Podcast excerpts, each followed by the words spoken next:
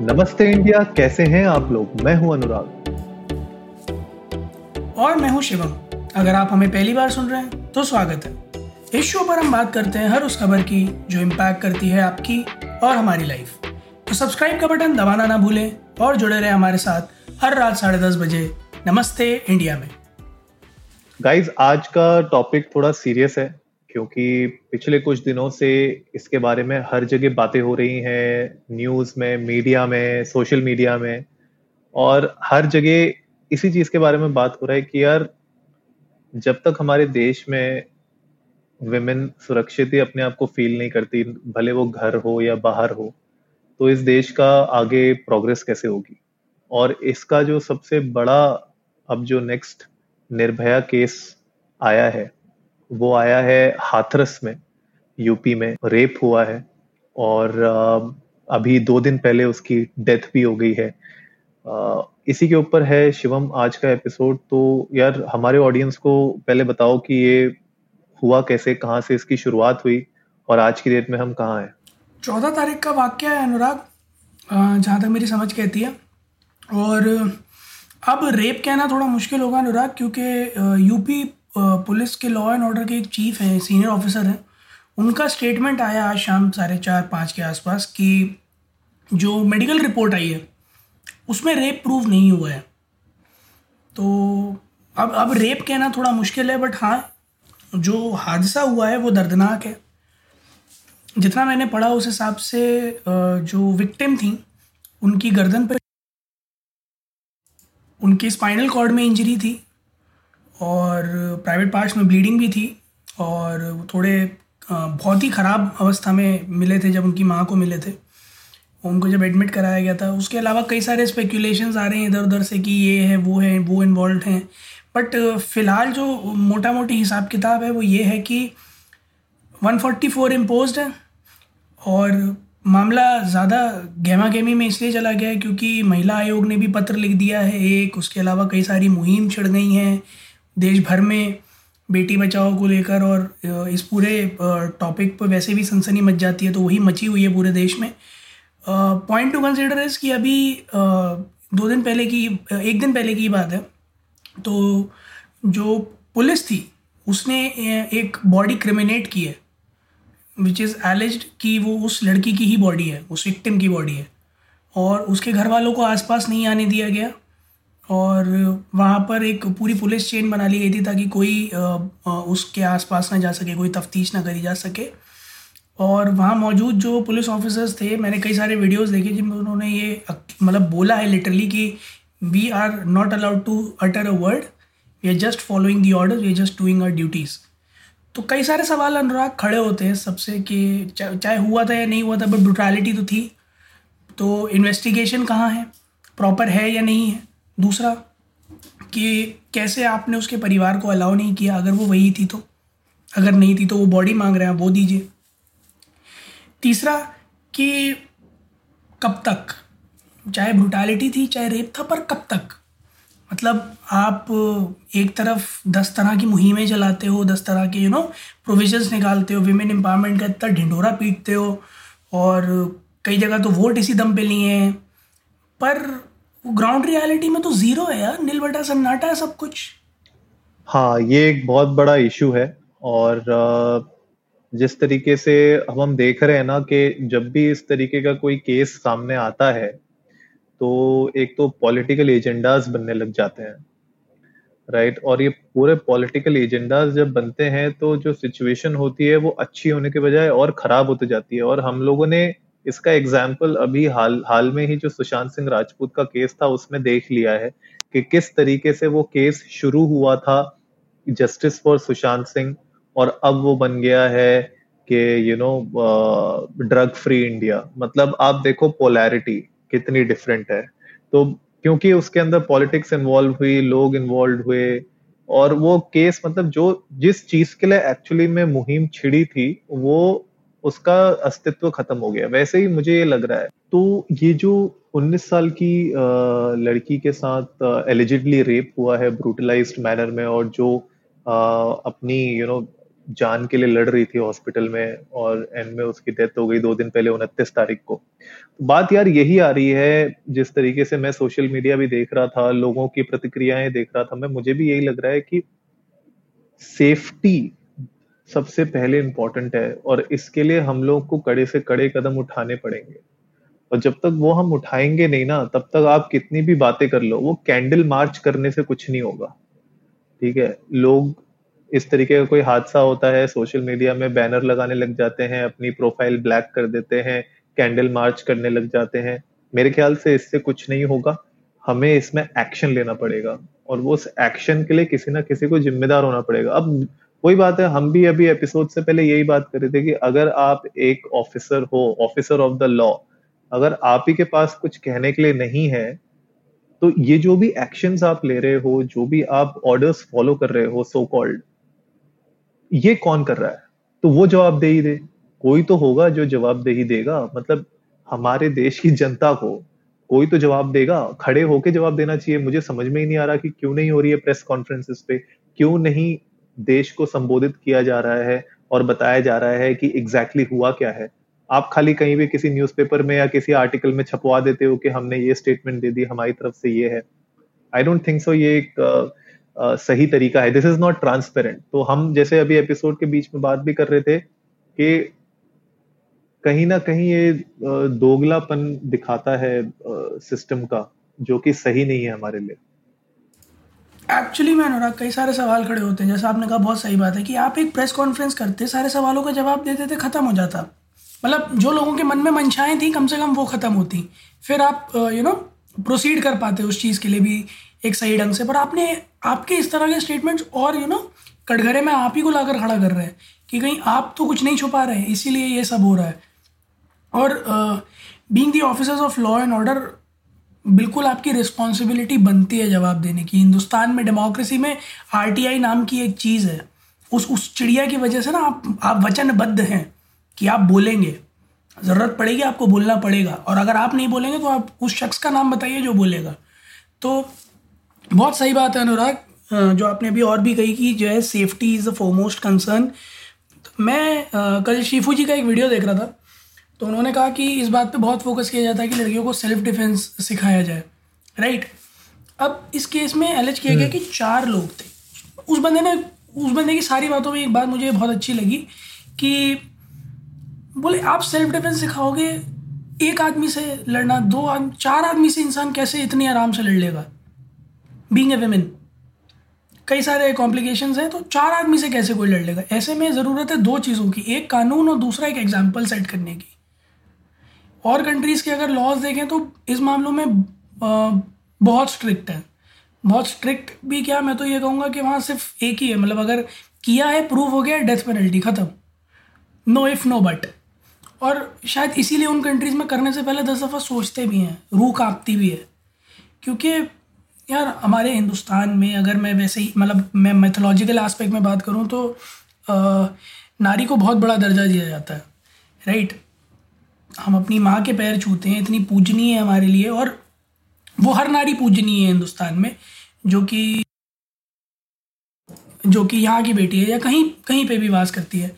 और ऐसे में जब इस तरह की खबरें आती है ना तो ऑनेस्टली ऐसा लगता है कि यार, इंसानियत नहीं है तुम में या यू नो मतलब आर यू इवन ह्यूमन और नॉट क्योंकि चाहे वो रेप हुआ है चाहे नहीं हुआ है बट उसके साथ ब्रुटैलिटी हुई है। ऐसी चोटें वही मज़ाक में नहीं लग जाती। अनुराग आपकी रीढ़ की हड्डी मज़ाक में नहीं टूट जाएगी कि आप गिरे और हड्डी चटक गई। बिल्कुल। है ना? या आपकी गर्दन पे निशान आने लग जाए या आपके जो है शरीर के अंगों से खून आने लग जाए तो ये ऐसे नहीं होता कि मज़ाक मतलब ये इत्तेफाक में हो जाए। ये इत्तेफाक नहीं होते इस तरह की चीज़ें। पर इन अगर इत्तेफाक बनाया जाता है और कवर अप किया जाता है ना तो वो उस ब्रुटैलिटी से भी ज़्यादा खराब है। हाँ यार और विमेन छोड़ो तुम यार चार बंदे अगर किसी पे भी चढ़ जाएँ किसी भी किसी लड़के के ऊपर भी अटैक कर दें अगर तो वो भी कुछ नहीं कर पाएगा चार के अगेंस्ट तो ये तो मतलब बहुत ही आ, सही बात बोली है कि सेल्फ डिफेंस आप सिखा सकते हो खाली एक लेवल तक. लेकिन उसके बाद एंड ऑफ़ द डे जब तक आपके law and order in place नहीं है अगर आपका जो सिस्टम है वो अगर इतना एजाइल नहीं है और रूथलेस नहीं है against this kind of criminal acts तो तब तक हम लोग आगे प्रोग्रेस नहीं कर पाएँगे। तो एग्ज़ाम्पल सेट करना तो बहुत ज़्यादा ज़रूरी है। इनफैक्ट हमने अभी अपने कुछ एपिसोड्स पहले जब एनसीबी ड्रग कार्टेल के पीछे पड़ी हुई थी और छोटे लोगों से शुरू करी थी कहीं ना कहीं, तब भी हमने बात की थी कि एग्ज़ाम्पल सेट किया जा रहा है, कहीं से तो शुरुआत हो।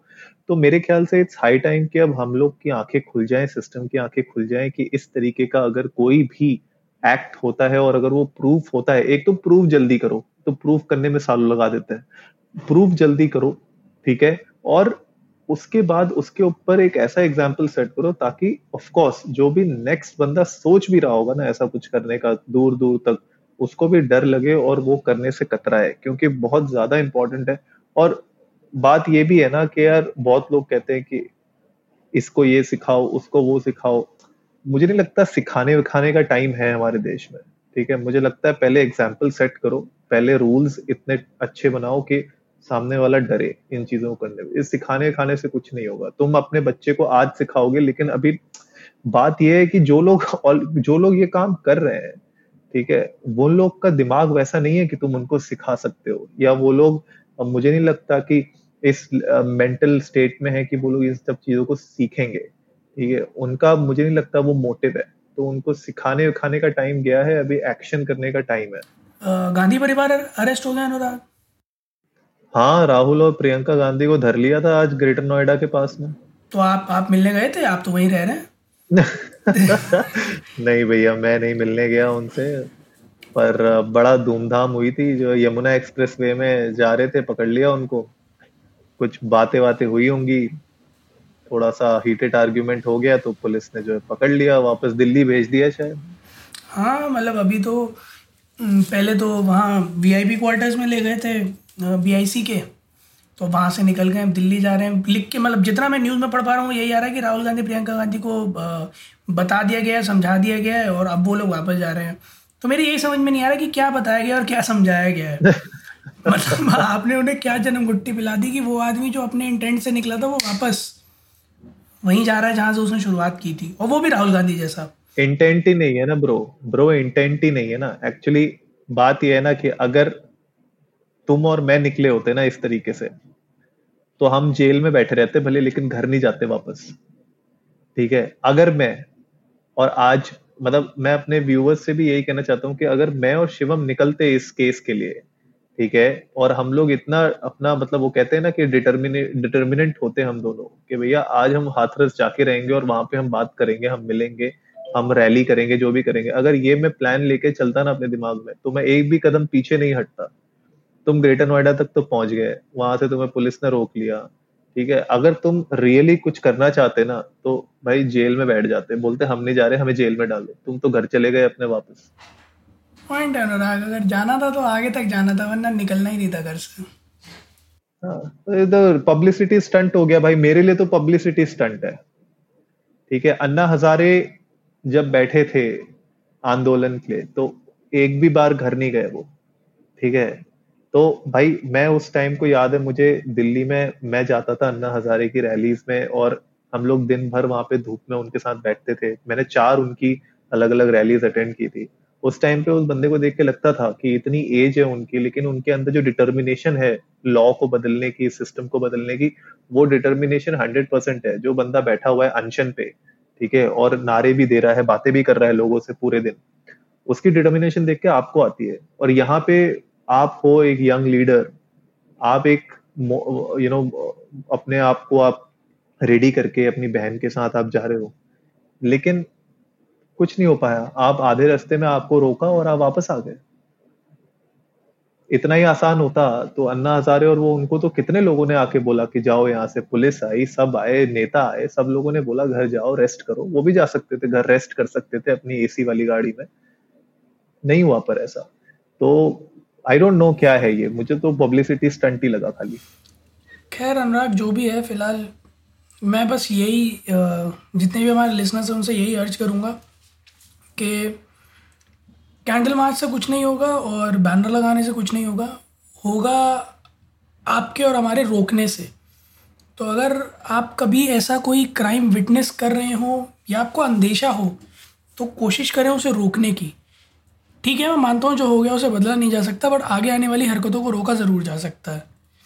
और अगर आपके दिमाग में कहीं से भी ये चीज़ हो गलत फहमी या फिर जो है, एक गलत थॉट दिमाग में आ जाए कि आपके करने से नहीं होगा, जी होता है। हमारे ही करने से होता है, हम सभी के करने से होता है। चैरिटी बिगिनस एट होम तो अगर हम अपने आप में वो बदलाव लाएँगे तो होगा सही।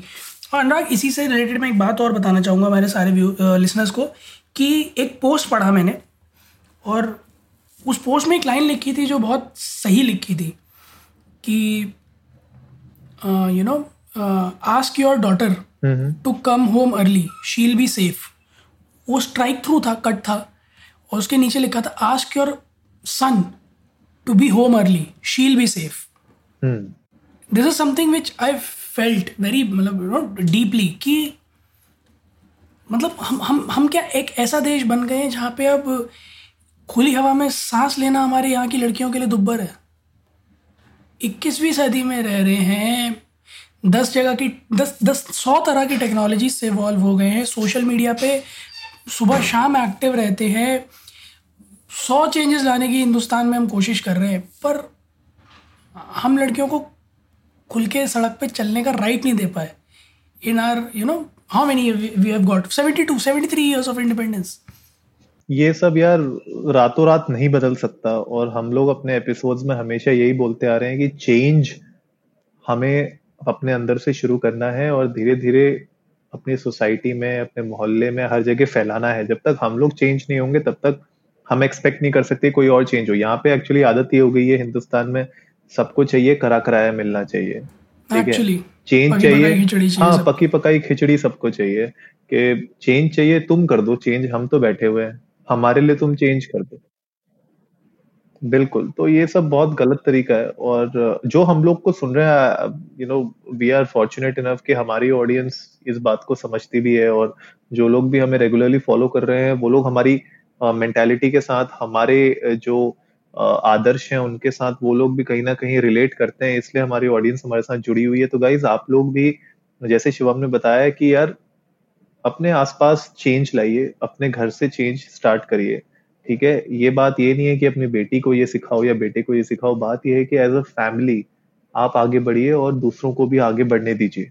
गाइज़ हमारे साथ आप ट्विटर पे जाइए इंडियन डस्ट को नमस्ते पे और हमें बताइए कि इस पूरे केस में आप लोगों का क्या सोचना है। और जैसे तो हमने कहा ही है अपने एपिसोड में कि हम चाहते हैं कि इसकी क्लैरिटी आए और इस पर सख्त से सख्त एक्शन हो। आप लोग क्या चाहते हैं? आप लोग भी इस एपिसोड को शेयर करिए अपने फ्रेंड्स के साथ अपनी फैमिलीज़ के साथ ताकि ज़्यादातर लोगों तक ये बात पहुँचे हमारे मैसेजेस पहुँचे आपकी आवाज़ उठे। और जल्दी से सब्सक्राइब का बटन भी दबाइए और जुड़िए हमारे साथ हर रात साढ़े दस बजे सुनने के लिए ऐसी ही कुछ इन्फॉर्मेटिव खबरें। तब तक के लिए नमस्ते, नमस्ते इंडिया, इंडिया।